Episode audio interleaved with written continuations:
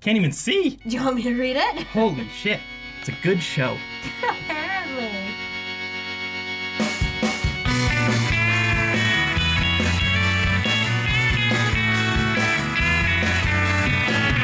Gonna run away as far as I can from you, girl. I'm gonna hide and you won't see me again. You laughed at me, but now you know I think it's my turn. You say you love, but you have caused only pain.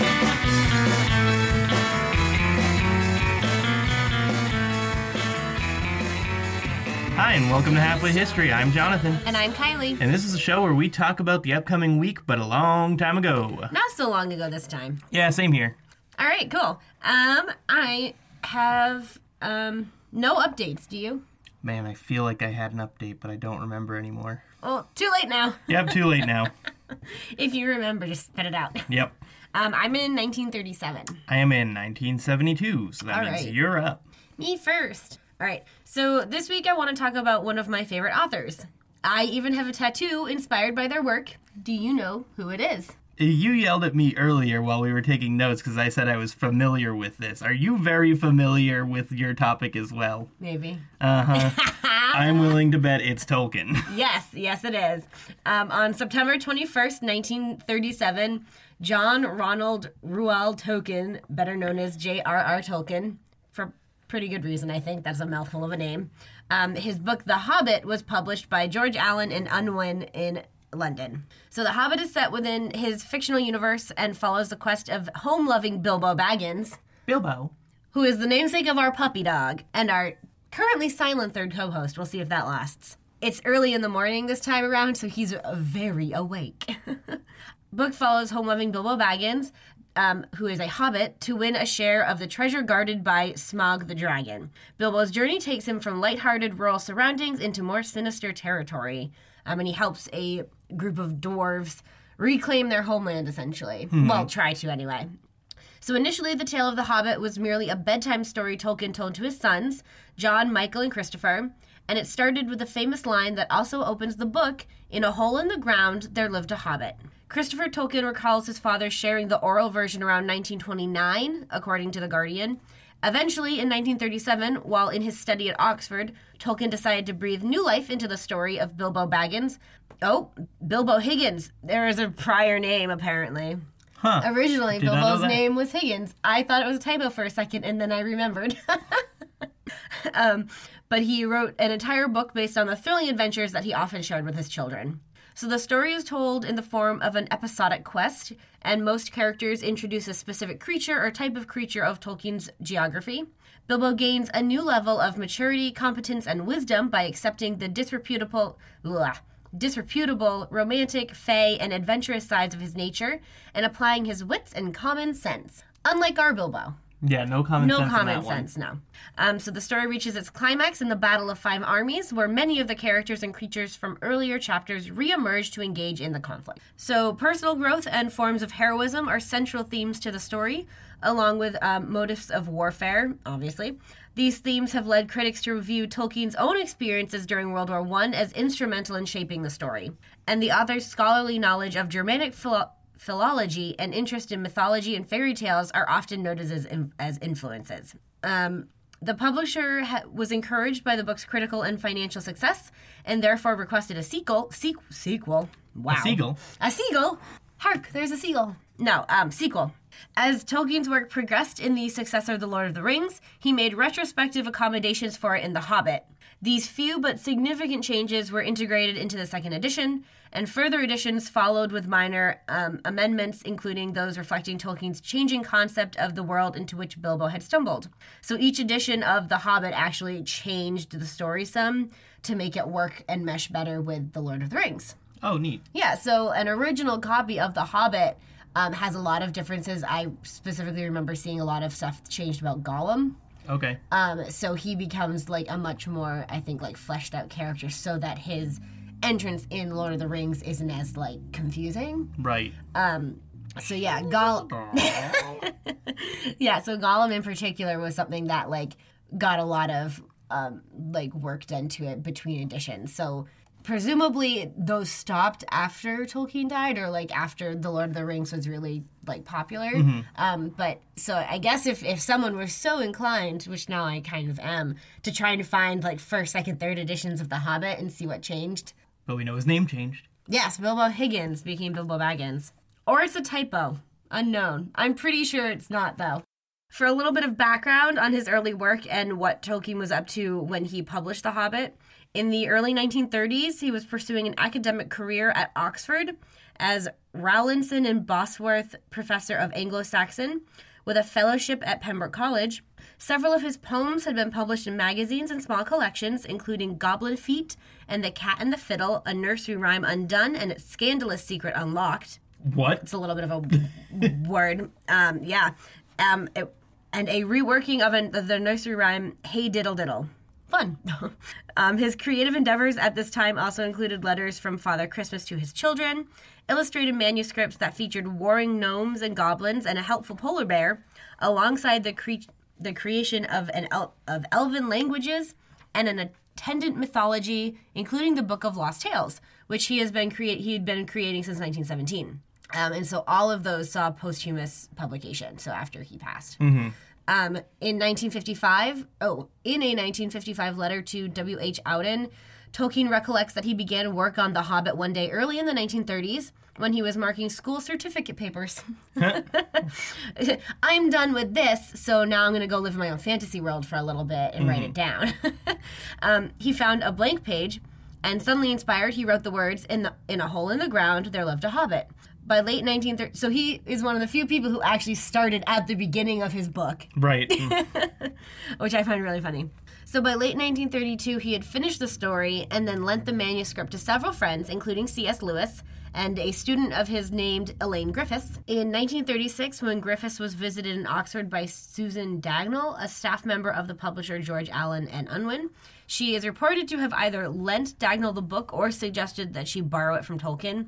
Um, either way, Dagnall was impressed by it and then showed the book to Stanley Unwin, who then asked his 10 year old son Rayner to review it. Rayner's favorable comments settled Allen and Unwin's decision to publish the book. Neat. So a 10 year old kid pretty much decided the fate of high fantasy books in the modern time. I mean, I believe it. I just found it really funny that this publisher's 10 year old kid was like the deciding factor to publish Tolkien. I'm It was aimed at being a children's book. It was, especially The Hobbit. So like I mean it make it's it's funny to think about and I'm sure it would have gotten published like eventually. But it's just it's really funny to me that the 10 year old child is what made it happen when it did. Um so next i want to talk a little bit about what influenced tolkien. And as anyone who is familiar with his books knows he was chock full of some interesting ideas and he drew inspiration from pretty much everywhere. So i'm only going to touch on some that i found particularly interesting so his portrayal of goblins in The Hobbit was p- particularly influenced by George MacDonald's The Princess and the Goblin. Do you know The Princess and the Goblin? Nope. Okay. Um, so it was first first published in 1872, and it follows an eight-year-old Princess Irene as she stumbles upon goblins living in a nearby mine, meets a young miner boy named Curdie, gets a magic gets a magic string from the ghost of her great great grandmother. Curdie gets imprisoned by the goblins. They stomp on some goblin feet. Irene and her magic thread save Curdie, and they are able to warn the people of her land or castle or whatever before the goblins fled the mine. Fun fact about this book is that it was made into a full-length animated movie in The 19 Dark Cauldron. Nope. No? Ni- nope, not Oh, the Dark. Cauldron. It sounded like it was going to be the inspiration for the Dark Cauldron. Though. Yes, yeah. it does.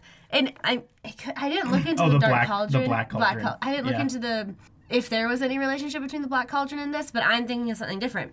So it was made into a full-length animated movie in 1992 that was released in the U.S. in '94. And until I found this information, I thought this movie was a figment of my imagination. I Oh. could not for the life of me remember what it was called, which is really dumb because it's called The Princess and the Goblin. But for some reason, that seemed too obvious to me. And I, for whatever reason, I was having a really hard time remembering what this movie that I loved as a child was. And it, it is called The Princess and the Goblin and is an animated adaptation of this book from 1872. Huh. Um, Sounds very familiar to Black Cauldron. It was it it's similar, and I think the fact that one of the, the kid's name is Curdie is probably what's throwing you because that Right. funny little critter Is Gertie. is Gertie. Yeah. Yeah. Um, so in the movie, the kids find out that the goblin goblins have very sensitive ears as well as very sensitive feet, hence the feet stomping.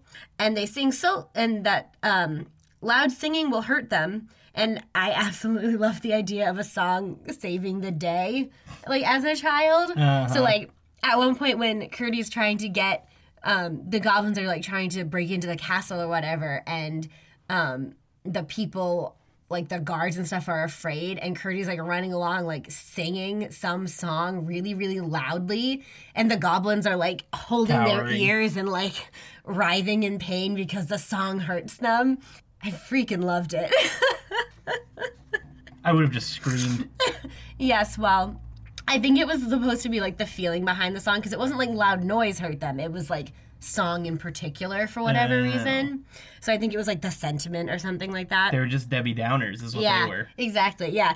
So the movie was not well received in the U.S., but that could partially be because it was released barely a month before The Lion King. Oh, Yeah. So whoops. Poor planning on their part. Not their fault. um, yeah, I don't think anything could have stood up to the prowess that was The Lion King. No. So. so another influence that I thought might interest you, Jonathan, Oh, yeah? is that Tolkien's work shows much influence from Norse mythology. Mm-hmm. And you might already know this, but I didn't. Which is why I did this because I was looking at it and went, I actually don't know a lot about like Tolkien and The Hobbit. Mm-hmm. Like I know the stories, but I don't know a lot about him or the wider world in general, really. Yeah. Yeah.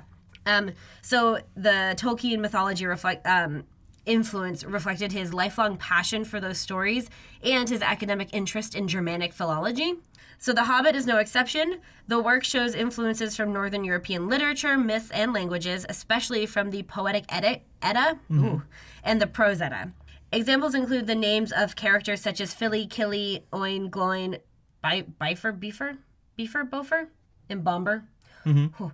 Dori, Nori, Dwalin, Balin, Dain, and Nain, and Thorin, Hoy. Thorin Oakenshield. God, there's so many names. And Gandalf. Um, all derived from Old Norse names, um, which are pretty much the same. Fili, Kili, Oin, Gloin. Although I'm not sure I'm pronouncing it right with the funny little accents, but I'm doing my best. Beavor, Bavor, Bombur. There's some extra consonants in there that are really hard to pronounce or like make obvious. The double R's and stuff. Um, that one's Dvalin instead of Dwalin. no, it would be Dwalin still. Well, I don't speak Norse, so Old Norse, um, but you get the idea. Although Gandalf was Gandalfer, so that's fun. Um, And that still is Thorin, by the way. oh, The- that's a really weird character. I just skipped right over it because I didn't know how to say it. yeah, the it, it looks like a B that's been like mirrored right in the middle, so it's got like Yeah. a line, and then the B happens in the middle. yeah, it's weird. That- Instead of that's yeah. how you pronounce th in. Oh, okay, neat. I I did not know that. And the last name is like Scaldi or something like that. Mm-hmm. All right, but yeah, so um, heavy North naming mythology going on there. Um, but while their names are from Old Norse, the characters of the dwarves are more directly taken from fairy tales like Snow White and Snow White and the Red Rose, as collected by the Brothers Grimm. And the later tale may also have influenced the character of Bjorn, the like bear guy, Yeah. um because of the i don't have you ever read the story of the of snow white and the red rose mm-hmm. okay yeah because they have like uh, the bear thing Right. whole bear shenanigans. Um so themes from old english literature and specifically beowulf shaped the ancient world that bilbo stepped into. Tolkien was a scholar of beowulf and counted the epic among his most valuable sources for the hobbit. He was one of the first critics to treat Beowulf like a literary work with value beyond the mere historical, and according to Wikipedia, his 1936 lecture "Beowulf: The Monsters and the Critics" is still requ- include oh is still required in some old English courses. Huh. Neat. Yeah, so from 1936, that's pretty good. Um, he borrowed several elements from Beowulf, including a monstrous, intelligent dragon. And certain descriptions of the Hobbit seem to have been lifted straight out of Beowulf with some minor rewording, such as when um, the dragon stretches its neck out to sniff for intruders. Hmm. Um, likewise, his descriptions of the lair as um, accessed through a secret passage mirror those in Beowulf. Um, and I haven't read Beowulf since high school, so like some of this sounds familiar to me, and some of this like, oh, that's new. Um, other specific plot elements and features in The Hobbit that show similarities to Beowulf include the title Thief, um, as Bilbo is called by Gollum and then later by Smaug, and Smaug's personality, which leads to the, the destruction of Lake Town. Um, Tolkien refines parts of Beowulf, Beowulf's plot that he appears to have found less than satisfactory, um, such as the details about the cup thief and the dragon's intellect and personality. So he kind of built off of those things in Beowulf and um, like made them his own essentially. Yeah. Yeah. Um, and last but not least, the representation of the dwarves in The Hobbit was influenced by his own selective reading of medieval texts regarding the Jewish people and their history.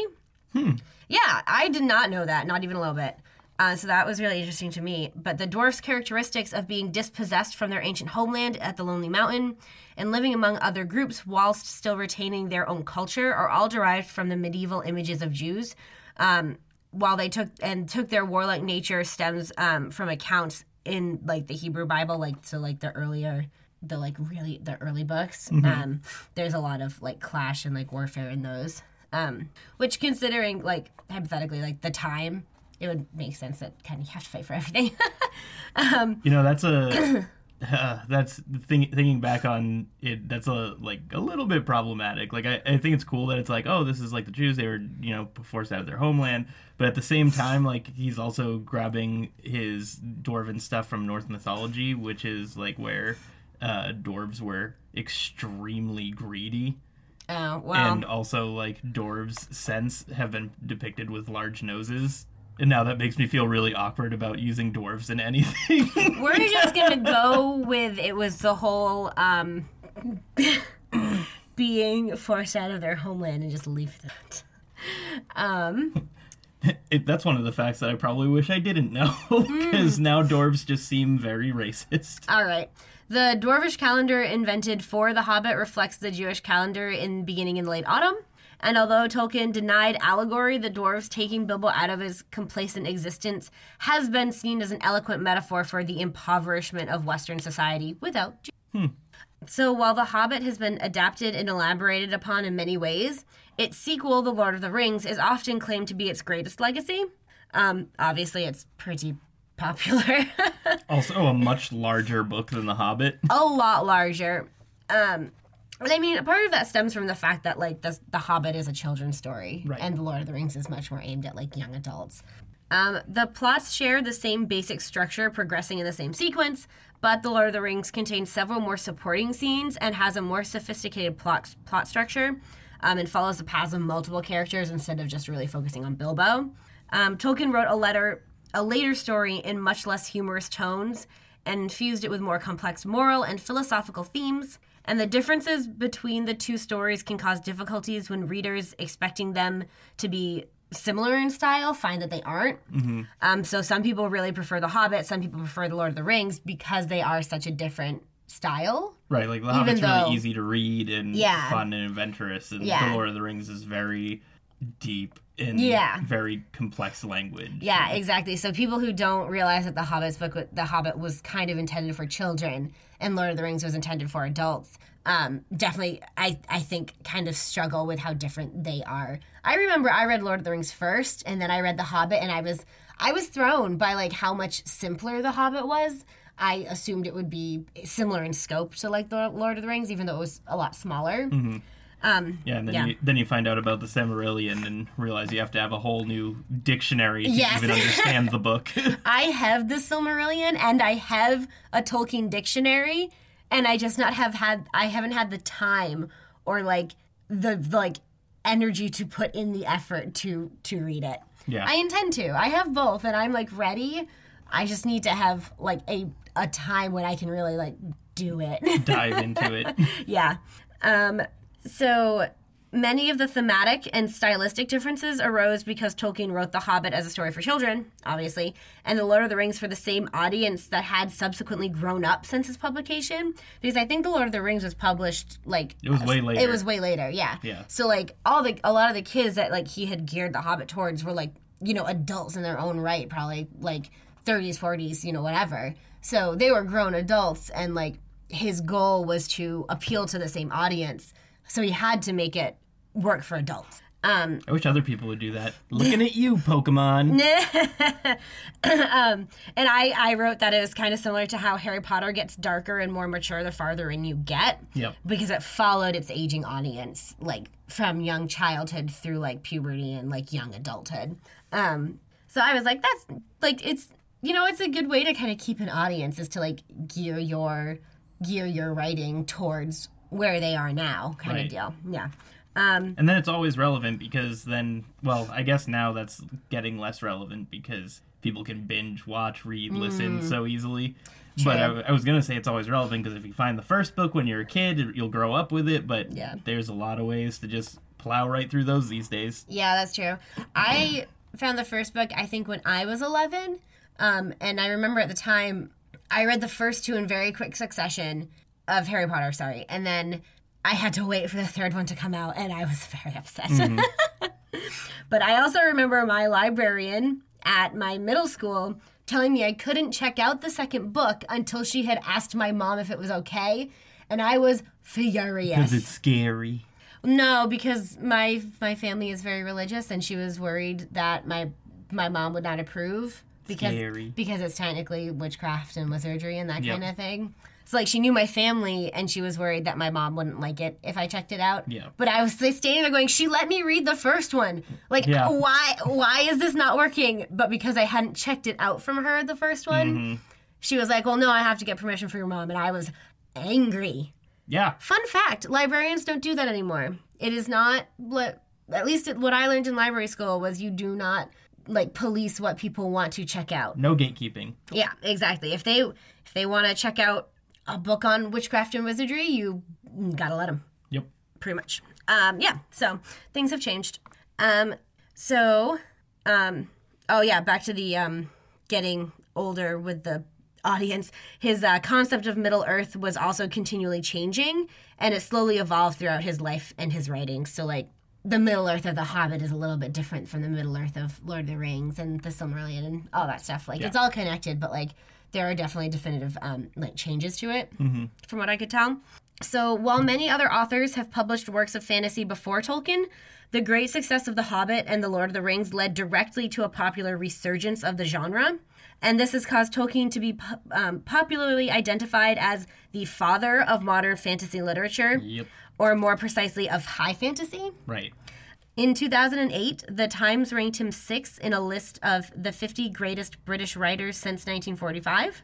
And Forbes ranked him the fifth top earning dead celebrity in 2009. Wow. He died in 1973. Yep. So, like, that's a long time to still be, um, like, a top earning celebrity after death. um, his writings inspired other mediums as well.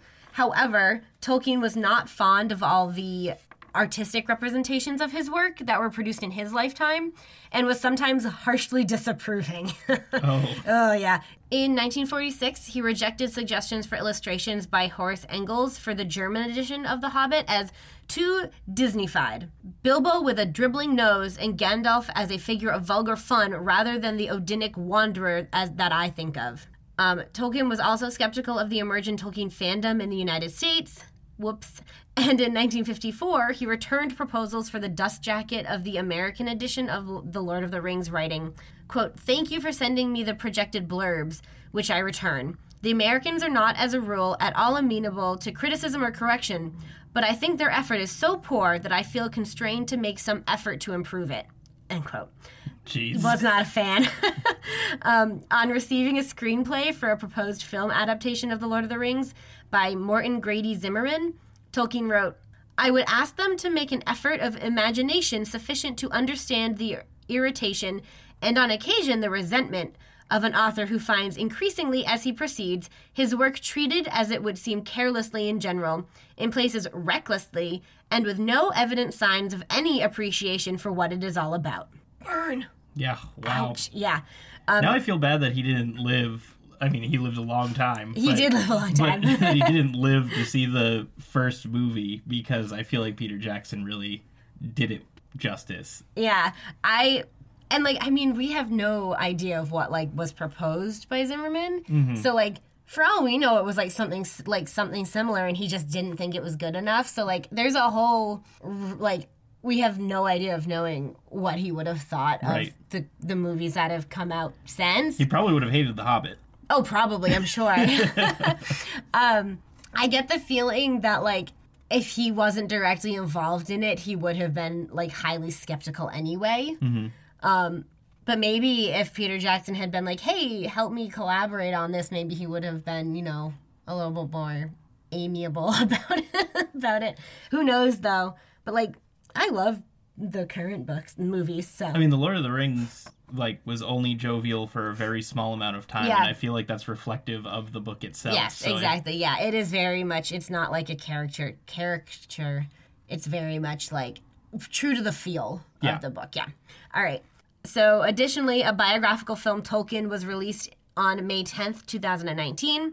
It focused on his early life and war experiences, and the Tolkien family and estate have stated that they did not approve of, authorize, or participate in the making of the film, which leads me to think they did not like it. Yeah. awkward.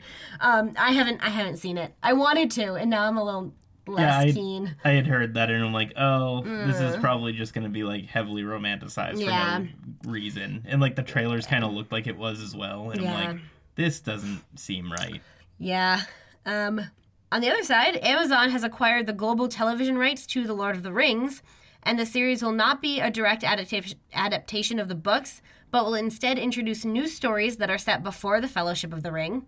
And the press release referred to previously unexplored stories based on J.R.R. Tolkien's original writings, with Amazon as the producer in conjunction with the Tolkien Estate and the Tolkien Trust, um, in addition to HarperCollins and New Line Cinema.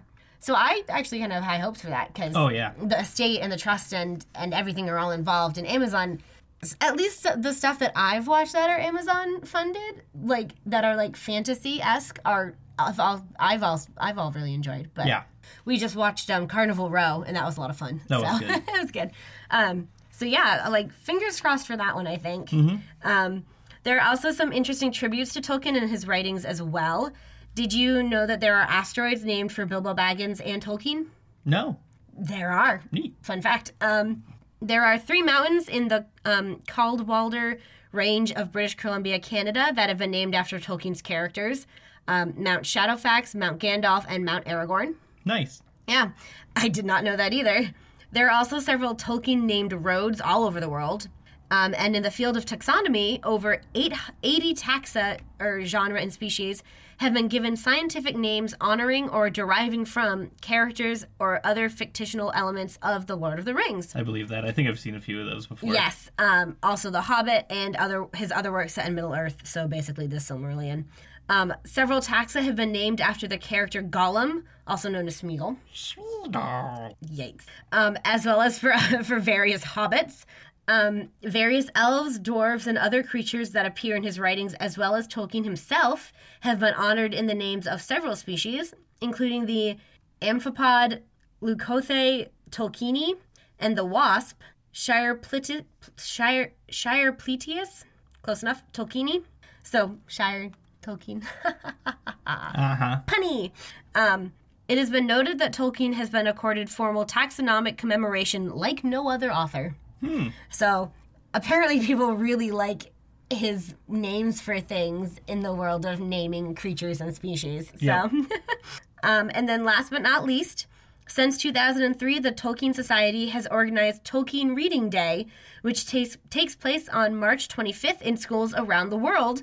So feel free to uh, join in and participate, probably on your own time. Don't storm a school to go read Tolkien, but um, read it on on your own on March 25th. And I will definitely be doing the same now that I know that that's a thing.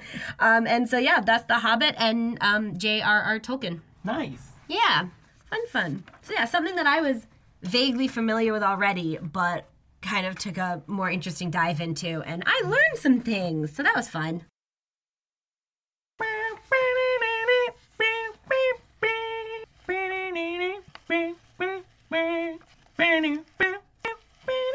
I can't go as high as that last note needs to go. It gets just- really high. I'm just glad you didn't bring your little saxophone thingy in here. Oh, hold on. No. We we went to the Big E yesterday, and they have this little like saxophone that it was like ten dollars and it has like a little balloon on the end and I'm gonna annoy the hell with Kylie out of that. I so I so regret encouraging you to get one of those. I thought you were just gonna get one of the cute little like wooden flutes. no, big loud saxophone. Yep. Anyways, uh, my topic is on September 17th, and hopefully, if I wasn't absolutely abysmal at that, uh, some people will recognize that as the one of the little tunes from a song called "Suicide Is Painless." Oh, fun. Uh, yep, and that was for that was the theme song for a show about a mobile army surgical hospital in the Oh. Korean War that premiered on CBS and would soon take the world by storm. I'm talking about MASH. Yeah.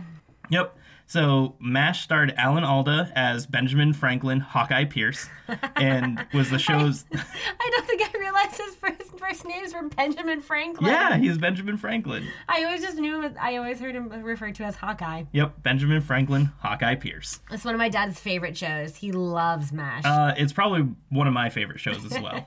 I've watched a lot of episodes of MASH, but I have very little context because they were never in any sort of order. oh no. Well, they also might not have just felt like they were in order because it really was random stories every time. That's and possible, yeah. I think they only had a few areas where it was like uh, to be continued. Yeah. I, all I know is that my dad would watch it and I would periodically catch episodes and be like, I have no idea what's happening. I've watched all of MASH twice, I think. Wow. Yep. nice. Yeah. I've Um, watched all of Phineas and Ferb several times. Oh my god.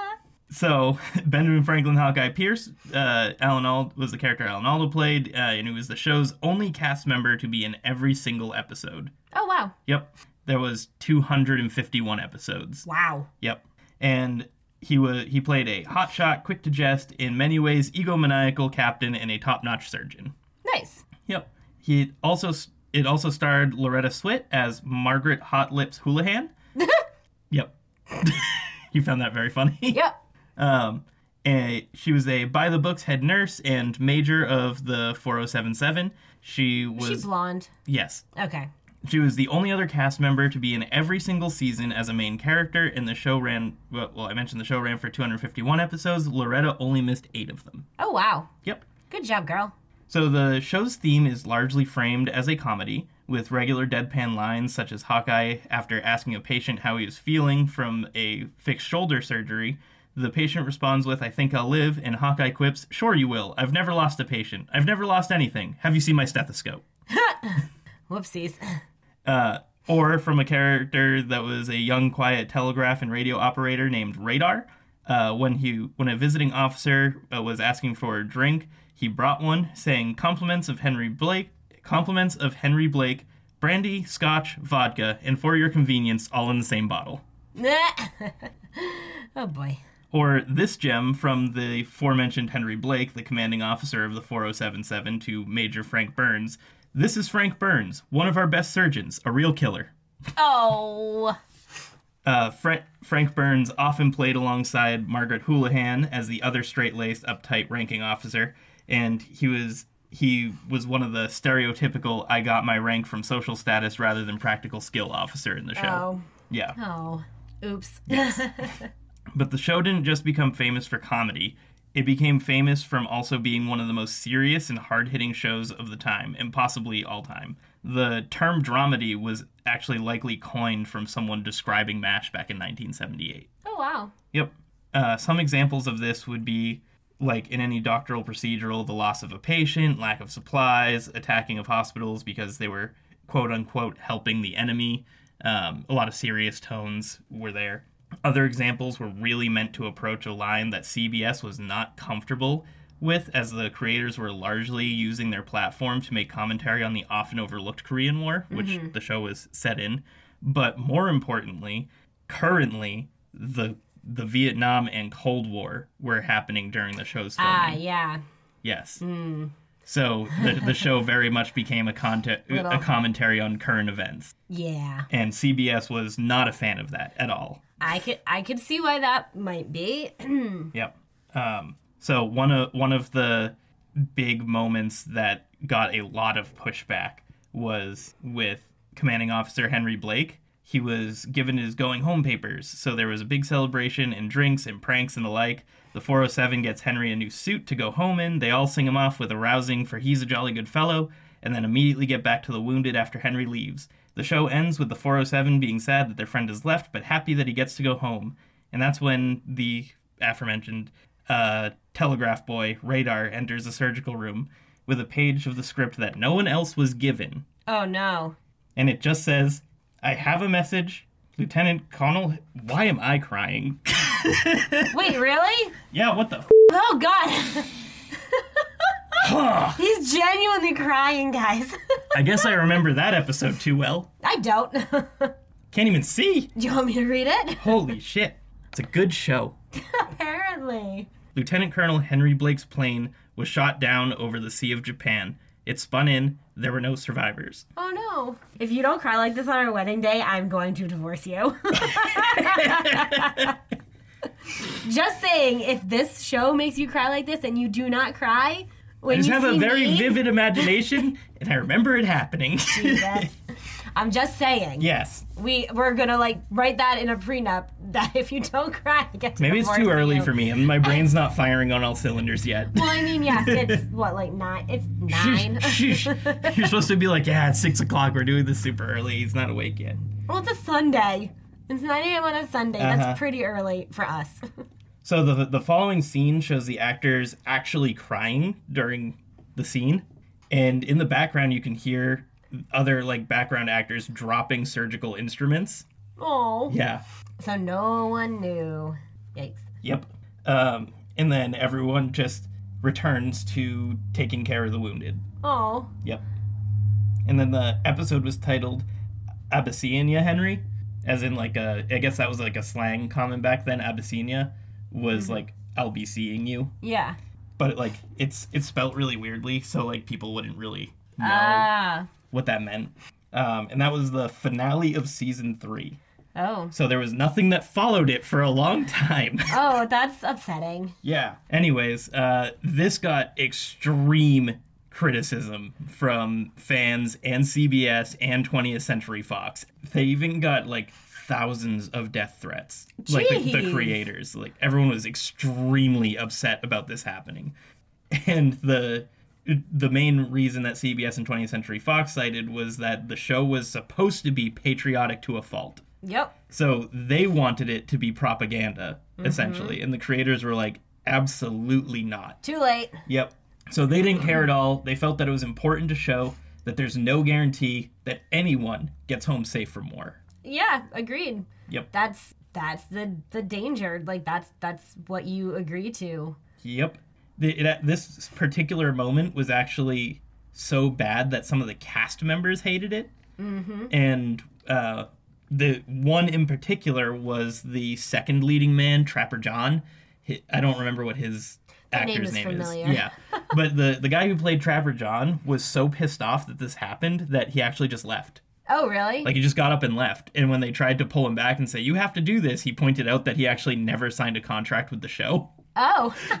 that they forgot to give him a contract. Oh, geez. So he there was absolutely nothing stopping him from just leaving, and he was eventually replaced with uh, another character called B.J. Honeycutt, who would then finish out the run as the second leading man all the way to the end of the eleventh season. All right. Yeah, Good for him.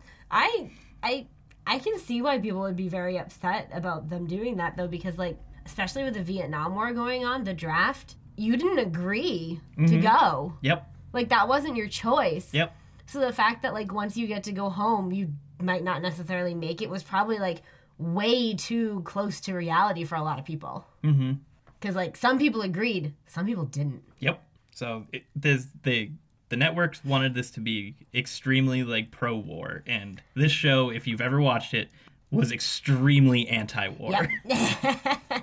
yes, I do recall that. Yep. So the reason why it was so easy for them to hit some of these like really deep moments was that some of the actors were actually veterans in the Korean War, oh wow. namely Alan Alda. Oh wow. Yep. Alan Alda was a Korean War veteran, and so was a, another guy who played the character Maxwell Klinger. They were they were both Vietnam, I mean, um, Korean War veterans, Wow. and there were a lot of other people on set who were veterans, and they regularly like pulled veteran groups to try and get more um, information. Yeah. Um, probably one of the best episodes of the series that contained such a line pulled from another veteran was in an episode that they decided to film entirely in black and white, where a war correspondent was interviewing the 4077. The priest of the unit, Father Mulcahy, gives one line to the interviewer, and that is When the doctors cut into a patient and it's cold, the way it is now, steam rises from the body, and the doctor will, will warm his hands over the open wound. Oh. How can anyone look on that and not feel changed? So that was a that was a line. Gonna mark this one explicit so I can leave that in there. What's wrong with me today? He's just like water fauceting over here. Ah! you have tears on your glasses, sweetheart. I know it's awful. Can you see through it or do you want to clean them? It's fine. I fucking love this show. It's a good comedy and you should all watch it, but Christ. No one's gonna want to watch it now that you're crying over it. It's so good. So anyway, that, that was a quote from Stop laughing at me. Okay, I'm good. So that, that was a quote from a veteran that they had the the priest of the show read. Um, gonna have to dip back into the funny here for a moment. Yeah, you might because need to. I need to take a break from the sadness because there's just a lot of it. Uh, This does not sound like a comedy at all to me. yeah. So speaking of the cold, there were two episodes that were filmed in the dead of Korean winter. When the cast had to be bundled in sweaters and gloves, and much of the episodes were filmed in front of a roaring fire in a tr- in a trash can. Funny story about these episodes was that they were only written when there were too many unnecessary to critiques from the actors. Oh, because they filmed in Malibu in 100 degree heat in the middle of the summer. So, uh, payback. yeah, so anytime the actors started getting a little too mouthy with their criticism, the writers would write an episode that they ended up deeming cold snap episodes. So that's why they kind of also, if you like watch, it doesn't really happen in like, oh, like it's getting to be fall. Oh, it's, you know, it's spring or whatever in Korea. It's just all of a sudden there's a winter episode. Payback. Yeah, I think there were only three cold snap episodes because the cast eventually wisened up and was like, let's not push their buttons anymore. We we can only talk so much smack about this show before we get to film in sweaters in the heat. yep. Uh, one of the best reoccurring bits, or one of the funniest, and maybe it doesn't hold up so well now, but it was definitely one of the funniest then. I don't think it was ever really that disrespectful either, but the one of the main characters, Maxwell Klinger, was only supposed to be in one episode, and he was um, the writers originally wanted him to actually be gay or trans, and the CBS and Fox just wouldn't allow that. So instead, he was someone who was cross dressing to try and get out of the military. Um, and he ended up being so funny that they brought him back for most of the episodes. Uh, and he's one of the, the longest running cast members. But one, one, one of the times he shows up in a wedding dress, Oh no. just just walks into scene in a wedding dress. and For no apparent reason. Yep, and because he he just had a whole um, rack of dresses that he could put on, so that whenever he walked into scene, he could put on a dress and come in. And they actually showed that dress in a bu- that rack in a bunch of the episodes. They just had like a, one of the one of the living huts had just a rack of his like costume dresses and at one point he like goes in and like shows them all off and is like telling him telling everybody which is his favorite dresses for which occasions and um, but the wedding dress apparently was so funny to the creators and cast members because they weren't expecting it him to pick that one that they ended up using the wedding dress two more times. Oh really? Yeah, um, not as not as funny um, gags, but the same wedding dress ended up getting used as a as the wedding dress for a dream state that Margaret Houlihan was having. There Oh. was uh, again dipping back into the sad, but there was Oh, there was an episode where they all couldn't get sleep for it was like seventy two hours Oh. because they just kept bringing in wounded from the field and it just did not stop. There was like lots and lots of bombardments. So the episode showed them in their sleep deprived state and every once in a while showing each of the main characters having dreams in their short sleeps. Like a daydream, like Well, not a daydream, like Oh. when they finally got like Oh, their oh, 2 like seconds to sleep. Yeah. And pretty much all of their dreams were PTSD dreams. oh. And Margaret Houlihan's was that she would never get married and Oh. yeah. So sh like she wore the wedding dress in that one and then like during like the winter ceremony or whatever she just noticed that there was like blood all over the wedding dress and that she Oh. had to like immediately go back into like fixing somebody and Ooh. and then there there was oh and then klinger actually wore the wedding dress when he gets married to a korean uh, woman that he met at a at one of the like ally Aw. accepting barns That's adorable. yeah like one i think that was in the last season Oh. yeah That's cute. So the the finale is I mentioned right in the beginning that the that the show would kind of take the world by storm. The season finale is Oh. the most watched TV episode in history. Not just for then, not just in 72. It is the most watched episode in history. Wow. It had 125 million people watch on the day that it was aired. Like at the time it was aired. Wow. And 70 that was 77% of all people who owned a television. That's impressive. Yeah. Um, I think there was one show that had a higher percentage than MASH, but Mm-hmm. that was back when there were only about 10,000 households total that had TVs and Oh, had, yeah. 80, had 88% of viewership or something like that. There were probably only so many options when you were there were only 10,000 TVs. Yeah. For reference, the biggest television event in the recent decade aired this year, which was the finale of Game of Thrones. We watched it. That episode pulled in 13.2 million views. Wow. and the average amount of views over the entire last season of Game of Thrones was only 44 million views. So this one episode of MASH almost brought in three times the amount of views as Game of Thrones. Yeah. What was So- the number for that? For MASH? 125 million. Okay. Yep.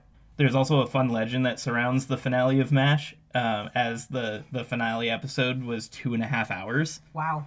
And apparently, no one wanted to miss a second of the show. Uh oh. because three minutes after MASH ended, plumbers in New York claimed that the entire sewer system went down. Oh, jeez. Because three minutes after the show ended, the 77% of New York that had TVs all flushed their toilets at the same time and broke the sewer system. Because viewers had reported that they would not not see any of the the last episode. Did it not have like commercial breaks? It did not. Oh, okay. Yeah. Fair enough. All right, that's justified. I wouldn't want to miss it either. Yeah, the by the end of the show's uh, run though, like the second to last episode, um, actually when when it first started, commercials were only like a grand to get put into the mash time slot, which was kind of like the boilerplate cost for advertising. And then by the end of the series, it cost five hundred thousand dollars oh, to put it, to put an, a commercial into the show. Oh boy. Yeah, that's how popular Mash got. Wowzers. Yeah, so I think that's it about Mash for me. All right. Nice. We're Yeah. not describing the last episode. Oh yeah. So the last episode, you guys can skip ahead like three minutes if you want. If you don't want to know what happens in Yeah. the last episode, If nobody wants mash spoilers, and it, it's very long. You should be able to deal with mash spoilers. it's been a long time, yeah. the last episode is probably the most emotional episode of the entire series. Are you gonna cry again? I hope not. I'd like to get through this one. Probably not because it's not like a singular line. Like Mm, true, yeah. I think maybe reading a singular line is what did me in there. Maybe, yeah. So the the episode starts with um, BJ Honeycutt and Hawkeye Pierce, and I think no, I think that was that was it. It might have even just been Hawkeye, but they were coming back from trying to rescue an entire village. They had a bus that was shipped to them so that they could go out and save a village of Korean people.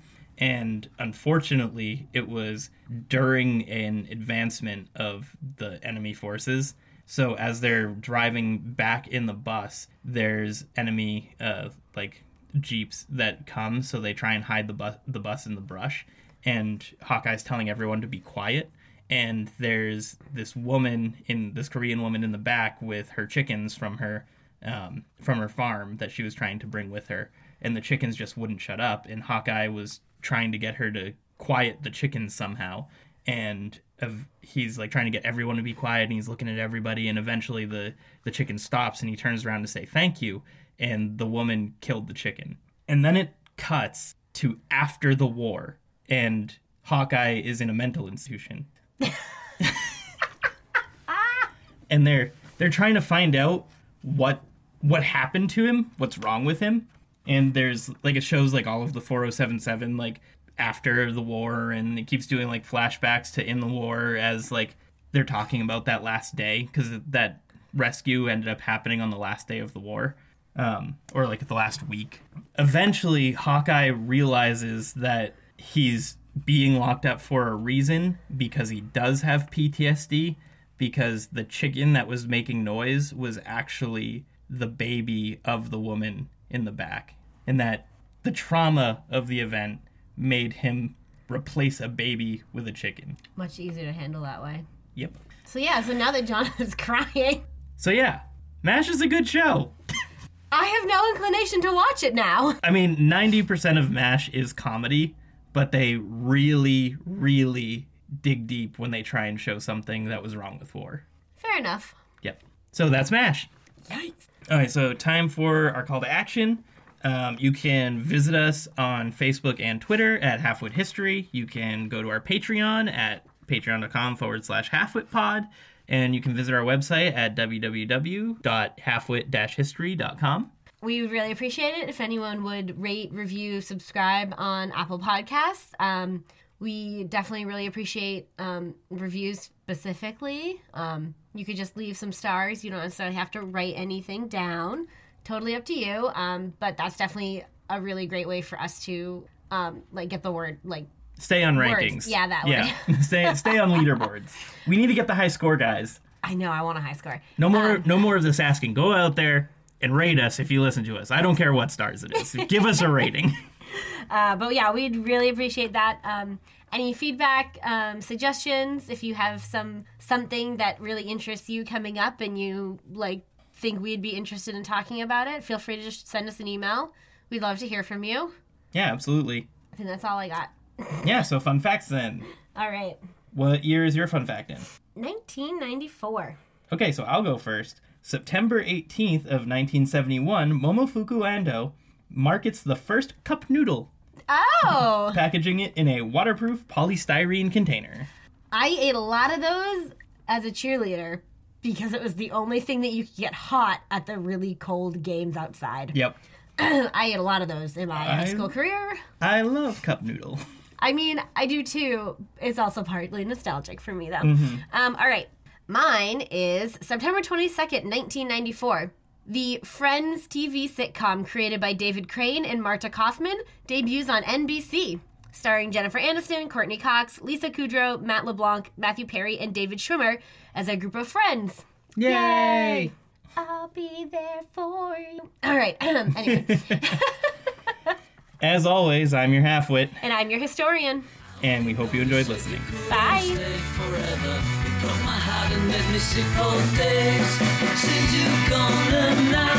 stay